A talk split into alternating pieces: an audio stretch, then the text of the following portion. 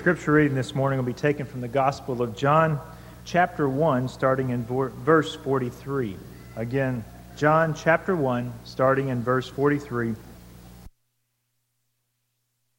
The Pew Bibles, and this morning I'll be reading from the New King James Version. The following day,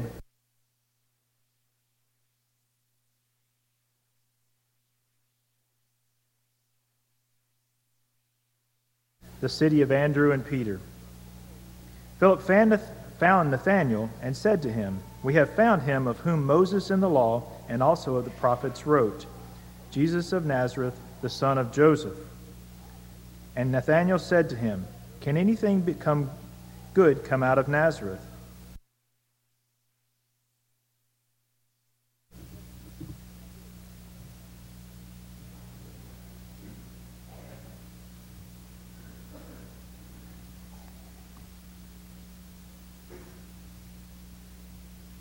Good morning.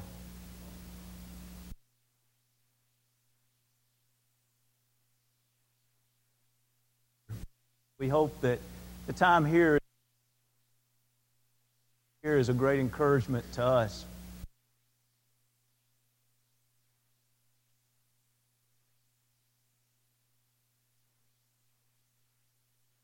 Want everyone here uh, to serve God.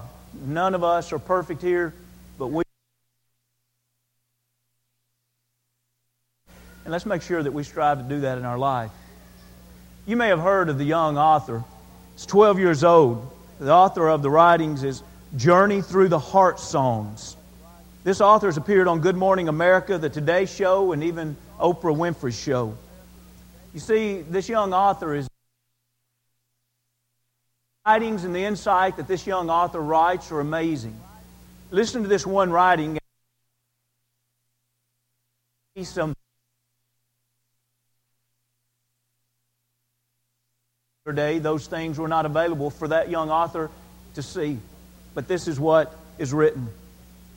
I was going to thank you tonight for all of these special gifts, except that none of them happened. But do you know what? I still love you, God. And I have lots of other things that I can thank you for tonight, even if you didn't give those very special gifts to me today.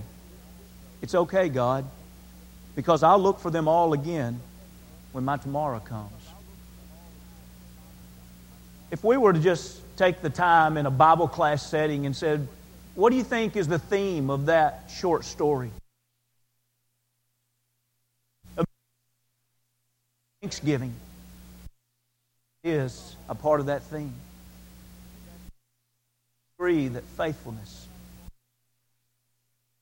Faithful to God no matter what. Where we don't see the sunrise, or at least the sunrise we want to see. And we don't see the, the folding out of a day in the way that we wanted that day to unfold. And we're not going to see the that we hope to see that day. But can we listen to the words of a 12 year old and say, God, that's okay.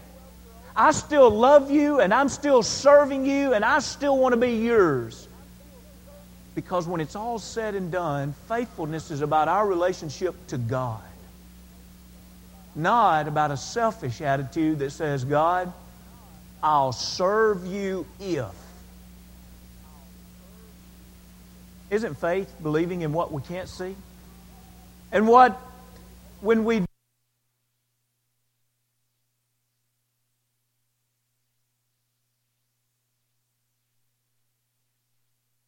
in faith? Are we tossed to and fro? If it's a good day, I love God. If it's a hard day, I'm giving up on God. We'll serve God. God. Great prosperity, we forget God. Emergency room visits, we remember God.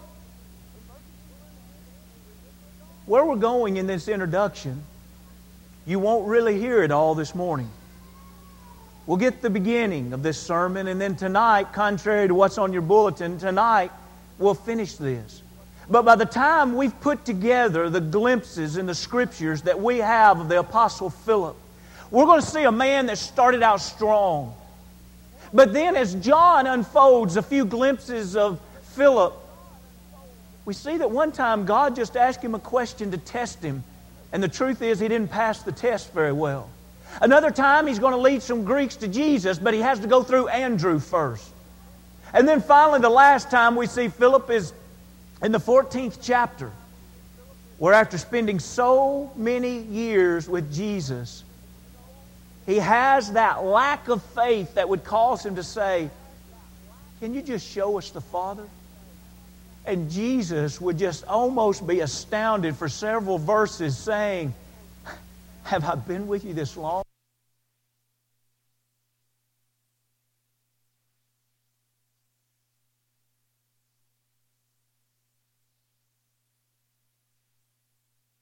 We have a strong start. But let's also make sure that we're seeing Jesus the way Jesus wants us. When we look at the great apostle Philip, and I say great in the sense that for all we know, he was dedicated to God. But you know, we see that he apparently struggled in things just like many of us struggle. I can identify with Philip in that sense. And maybe this morning you're sitting here saying, Absolutely, I believe that Jesus Christ is the Son of God, and absolutely, I want to serve God. But you know, if I had to describe my faith right now, I'd have to describe my faith as yes, I'm struggling. Well, welcome to a bunch more folks. I'm concerned about someone that kind of puts their shoulders back and their chest out and says, Man, I'm as faithful as I've ever been. I've got Christianity by the handle. I hope this morning that you and I are as faithful as we've ever been. But you know what? When I look in the scriptures, I find out something. Faithfulness never comes easy. Let's study about a man that by the time we finish tonight's lesson, it's going to be obvious that this man's faithfulness was not easy. I believe he was faithful, but he seemed to limp and struggle all along the way, except for the beginning. He had a great beginning. Now let's think this morning about that great beginning. We all leave here at least with a great beginning. Let's think first about the apostles. Throughout the year, we're studying various apostles, various apostles. And this morning we study Philip. Philip is, if you want to think about it, he's almost like the unofficial, official leader of the outside. If you'll remember, for the last four times we've studied the apostles, we studied the inner circle. You know, Peter and Andrew and James and John. We've had four lessons on each one of those, uh, a lesson on each one of those. Now, as we think about it, as names are mentioned in the scriptures, the order that they are mentioned is of great importance. If you just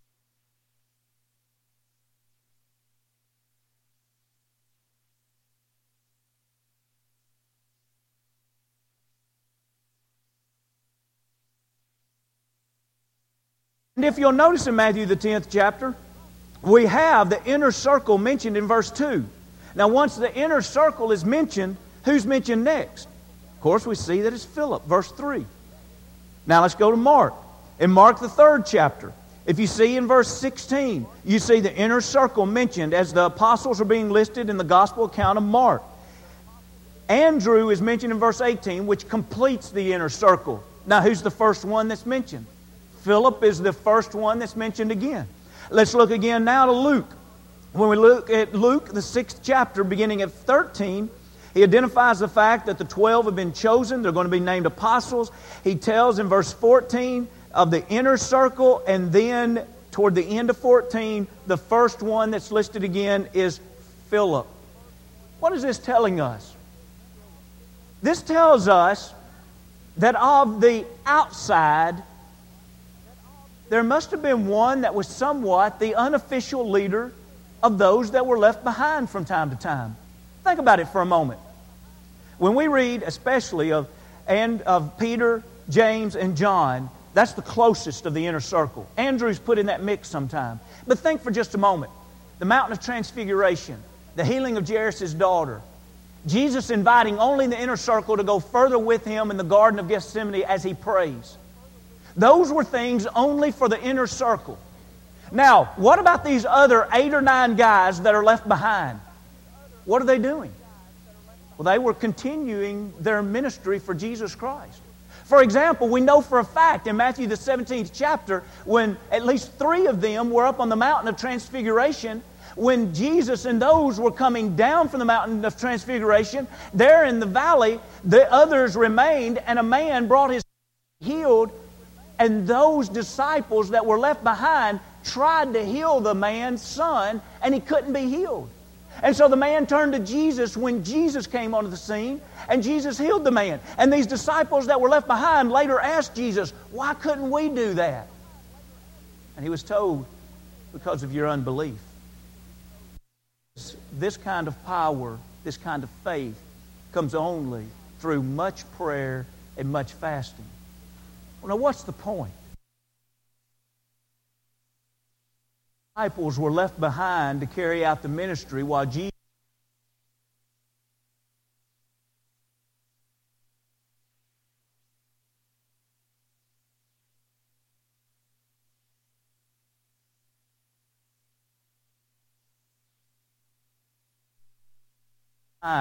as the unofficial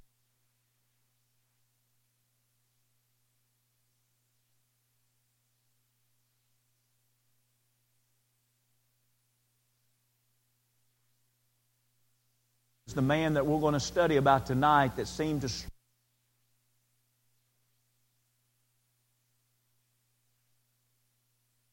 Listen, if you think that ministers and elders and deacons and your Bible class teacher that taught you or your children this morning don't struggle with their walk with Jesus Christ, yourself.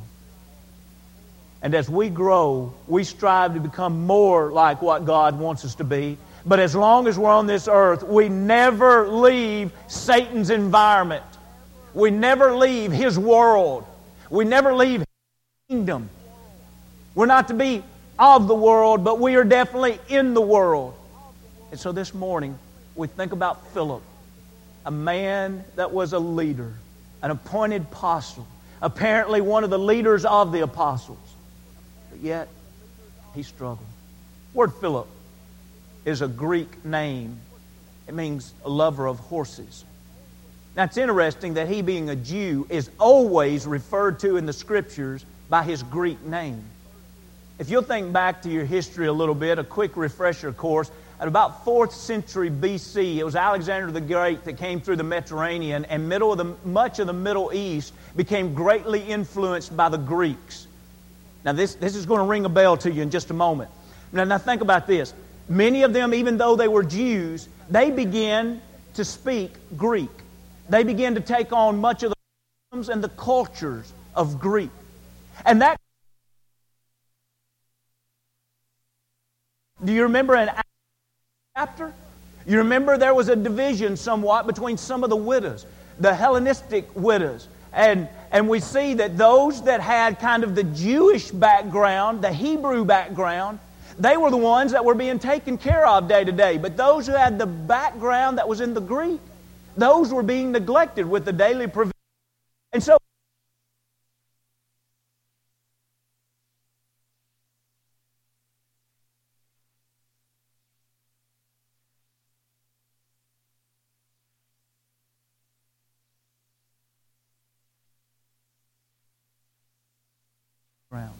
But don't confuse him with the Philip that is chosen.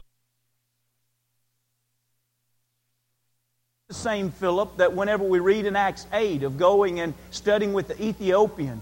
And as a matter of fact, it rings very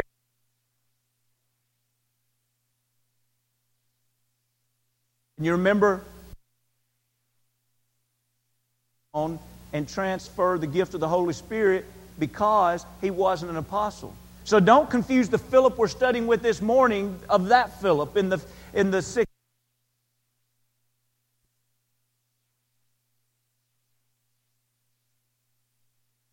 been so capably read for us just a few minutes ago in John, the first chapter. And let's look at the great start that he had. Now, as we look to this, this text that's already read, let's go to the next slide. We've had it read for us. Let's go to the next slide and let's notice this. Number one, Philip recognized something. Can't find. And look at that text there in John 1. No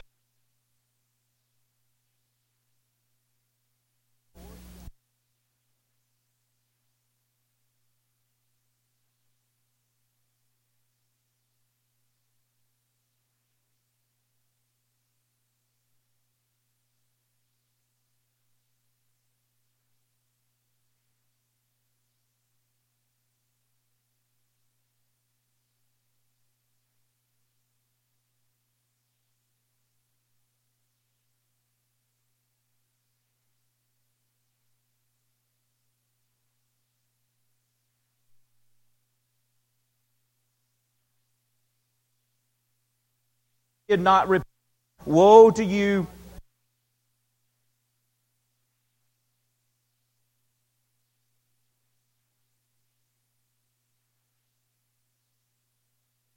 long ago in sackcloths and ashes. You see the point? Now, keep your text open here. We're going to go on down a little further. But you see the, the elementary point that's being made here? He's saying, I want to tell you about some wicked cities. He says, Here are cities that Jesus came in and he did such powerful works that if other cities that are known for being heathen cities, if they would have seen these works, they would have repented and followed the Lord. But these people were so calloused in their heart that they could not be tenderized. They were not going to give their life to Jesus. And so these two cities of Tyre and Sidon, they would not repent. And then he even takes it to one that we know much better. Let's read on in 22 and 23. But I say to you, it will be more tolerable for Tyre and Sidon in the day of judgment than for you. And you, Capernaum, who are exalted to heaven, will be brought down to Hades. For if the mighty works which were done in you had been done in Sodom, it would have remained to this day. Do you hear the teachings? Now he's talking about Capernaum, but it's in the same parallel type of teaching of what he's referring to. Listen, Jesus came in and did such powerful miracles and such clear teaching thing, they would have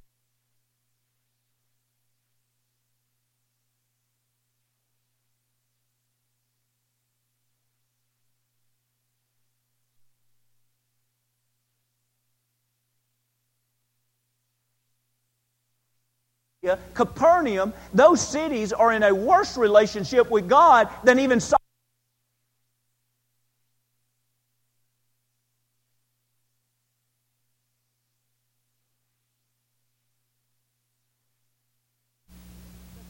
Should I follow Jesus or not? Do other people in Mount Juliet follow Jesus? Are they accepted are they considered outcasts? Do they get fired from their job if they follow Jesus or do they have a comfortable environment if they follow Jesus? Friends, if this city, if their environment was worse than Sodom,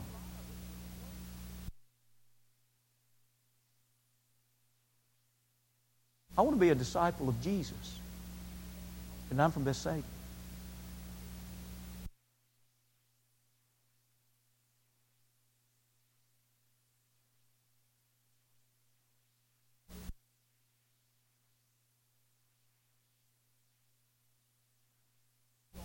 He looked at Jesus and became a follower no matter what the majority did.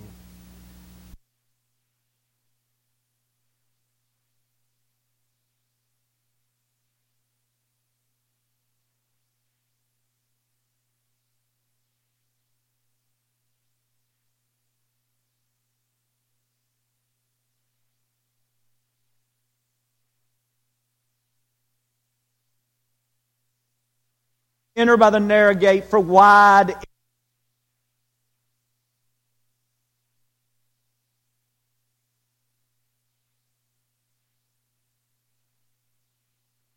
talking about heaven. Because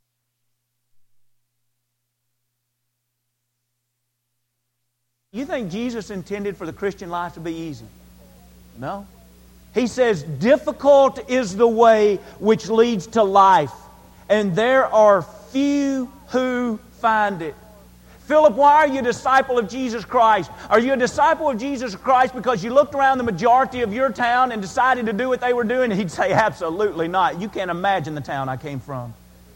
Are you a follower of Jesus Christ because it would be easy in your town to be a follower of Jesus Christ? Are you kidding? Philip, why are you a Jesus Christ? Because I want to go with Jesus, even if that's going with the minority.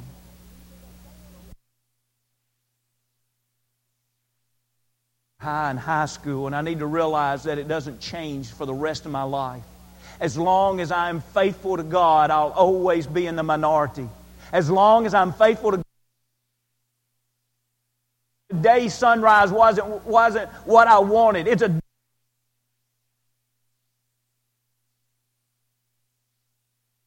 narrow way. In other words, it's not easy to stay on it. Walk even through the difficulties. Yes, there's going to be going to be losses. Why would I want to do that? He's walking what is to come. We just sung a beautiful song about each of our steps leading home. I think about our kids going off to college right now. Do you remember the first time that you left home? I know for some of you that's a stretch, okay? Let's try to do this, okay? Do you remember? It's getting harder for me to remember too.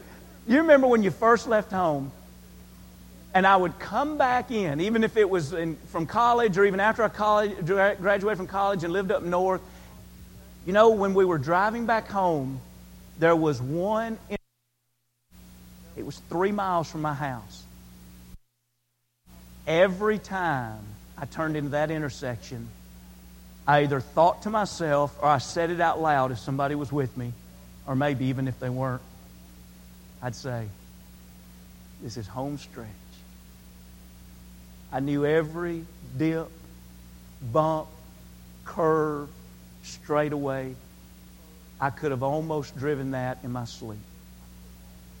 Every step led closer to home as long as I was on the home stretch. The Lord says, in other words, I want you to realize not every step leads closer to home, but it does if you're on the narrow way. That's the home stretch. Are you on the narrow way? Sure, it has some crooks and some bends in the sense that it's difficult, but stay on the narrow way. Why? Just because of the way? No, because it's home stretch. Look what's coming. Friends, I don't want to drive, and then when, when you're supposed to when you're supposed to be able to open your eternal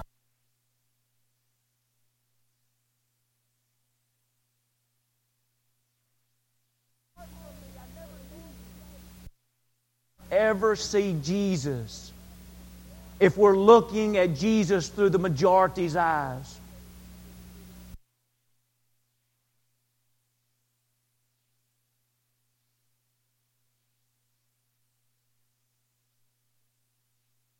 Text in the passage that we just read, uh, back one slide again, if you will. John, the first chapter. Notice there in 44, that, that same verse. Who else was from Bethsaida? is the city of Andrew and Peter. So now we see our second point, and that is it had to be a great encouragement to him to at least have two other people from his city to know hey, they're followers of Jesus. Does it encourage you when you know that you're walking this spiritual life and there's other people just as committed as you are? Isn't that a great encouragement? Some have even said, and this is, this is just an assumption from, from they're coming from the same city and also a passage out of John 21. Some have even said probably all three of them were fishermen. Now we know the other two, that Andrew and Peter were, but some have even said probably he was a fisherman. And if that was the case, they probably knew each other well before their conversion. They probably saw each other in and out of their daily work. But even if they didn't, can you imagine how wonderful it was for him to find out you mean you guys have left that culture and you're following Jesus also? And you can imagine Andrew and Peter saying, Yeah, man, we're so glad to have you. And Philip saying, I'm so glad to have you. To be able to walk hand in hand on this earth together. That's fellowship. It's sharing in the lives of each other as we are on our home stretch, our journey to the Lord. Turn with me, if you will, to 1 John, the first chapter. Let's notice something about the fellowship that we are to share, not only with the Lord, but even with others. 1 John, the first chapter. We're going to look at verse 7. It's page 1082 in your Pew Bible. 1082. This whole chapter right here is, is pretty much a chapter about fellowship. We read about it in verse 3, and then we read about it more as we get into 6 and 7.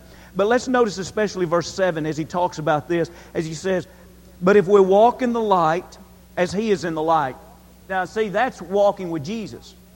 If Jesus is walking in the light and we walk in the light, that's walking along with Jesus. So he says there, if we walk in the light as He is in the light, we have fellowship with one another. And the blood of Jesus Christ, His Son, cleanses us from all sin.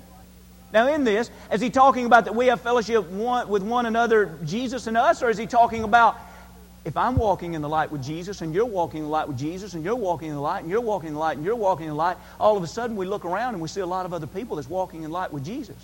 And so we walk in the light with Jesus, but we also walk in the light with Jesus as we look. Pulpit. We were not saved to walk this way alone. Friends, that's what fellowship is. It is that we aren't in this alone. First, John, uh, uh, 1 Corinthians, the 12th chapter, would teach us that we need to rejoice with each other and we need to cry with each other and everything else in between. We are all members of one body. And when one of us suffers, the other goes around to comfort, to aid, to help in some way. When one rejoices, we all rejoice. Philip, Lord. And he said, I didn't see him through the eyes of the majority, but it did help me to see him through the eyes of his followers.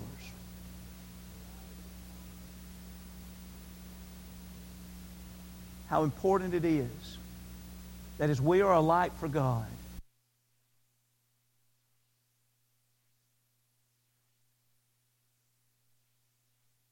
Matthew, the fifth chapter.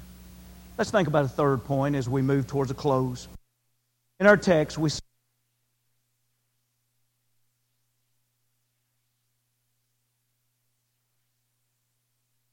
was because he had an image in his mind of what Jesus was supposed to be. Look at our text again. John, the first chapter. Notice what he does in verse 45. Now, we don't have time in this lesson to bring out the point.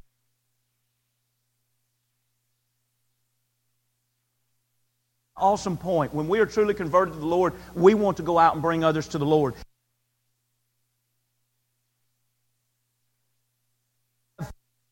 whom Moses in the law and also the prophets wrote, Jesus of Nazareth, the son of Joseph. Now let's think for just a moment. Who found who? Let's see this same text here as, as we go two slides forward. Let's see the same text with something underlined here. Oh, you're already there. Okay, look at this text here in John 1 and 43. Look what's underlined in verse 43. Therefore, uh, the following day, Jesus wanted to go to Galilee, and he found Philip so that's real clear. Jesus found Philip. But now let's read again what we just read in 45. Philip found Nathanael and said to him, We have found him. Which one's true? Was Jesus telling the truth when he said, I found Philip? Or was Philip telling the truth when he said to Nathanael, We found Jesus? Let's make up a scenario here. We're in group A, and group B decides to separate from us, and we're at a large amusement park, and we say we're going to meet back at 2. Uh, as everybody is well out of sight, everybody says to themselves, Whoa, we didn't say where we were going to meet. Oh, what are we going to do? Well, let's just at 2, we'll start hunting for each other. So it gets a little bit four 2, and Group A says, Hey, we've got to find them. Somebody says, Well, let's, let's go around maybe where some of the food areas are, and let's see if we can find them there. And, and group B over here says, well, let's go where there's some setting areas. Maybe they've gathered around there. And so, of course, they each go to their places and they don't find them. And then one group thinks, let's go to the main entrance, front gate. And the other group thinks the same thing. And as they're both approaching the front gate, they each say to each other, We found them. Well, now who's telling the truth? Did A find B or did B find A? But we know the answer there. They found each other. Who found who here? Now, this is an awesome point if you want to give Philip a pat on the back. Philip knew who he was looking for. That's why he could recognize Jesus. How did you know Jesus, Philip?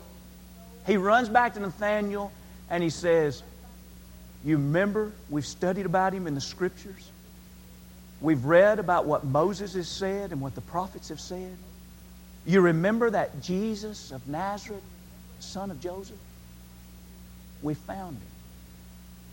Now, if you'll remember in Luke, the 24th chapter, after the resurrection, there were two men traveling seven miles on the road to Emmaus. And they were disappointed because they hadn't seen the resurrected Lord. And you remember when Jesus came up to them and questioned them about why they were so disappointed and why they were long faced? Do you remember what happened at that point? Jesus began to rebuke them. And I want to read this, verse 25, Luke the 24th chapter. Let's read together in verse 25. He says to them, O foolish ones and slow of heart to believe in all the prophets have spoken. Ought not that Christ to have suffered these things and enter into his glory? And beginning at Moses and the prophets, he expounded to them in all the scriptures the things concerning himself. What's happened here? Do you see what he just did? Jesus is standing before them. Why are you sad? Well, you know the answer to that. They wanted to see Jesus. They wanted to be resurrected. Now, play this game with me for just a moment. If you were Jesus, what? You're Jesus.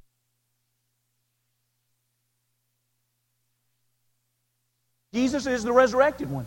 Why didn't Jesus just say, Here you go. Hello, I'm Him? What was most important?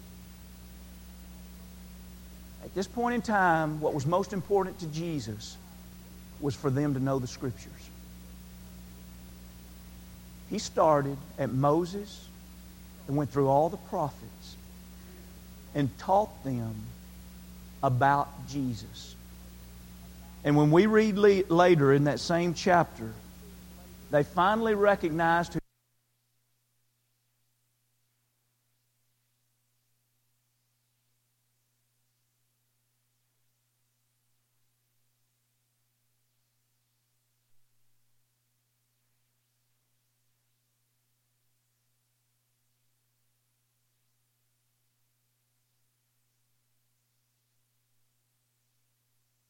He wanted them to know not only that He was the resurrected one, but that the Scriptures themselves are truth.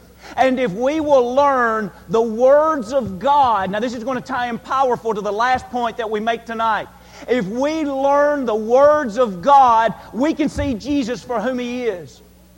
Tonight we're going to study about Philip being with Jesus all these years, but yet he didn't recognize him for whom he was. And this morning, I need to recognize that the beauty of Philip was at least he could recognize that he's the one that had been spoken of from Moses and the prophets.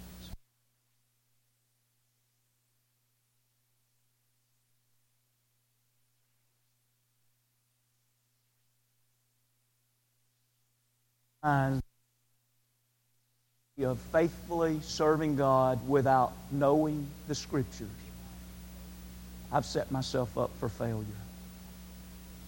I must know the Scriptures. Why? It's the mind of God revealed to us. What does God think? It's revealed. How does God feel? It's revealed. What does God want? It's revealed. God's will in Scripture. This morning, you have a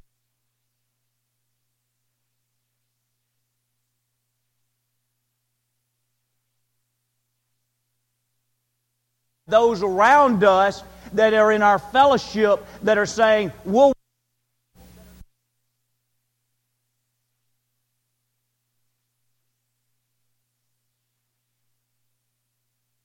baptized into Jesus Christ for the remission of your sins, won't you do that this morning? Don't put off what you know God wants you to do.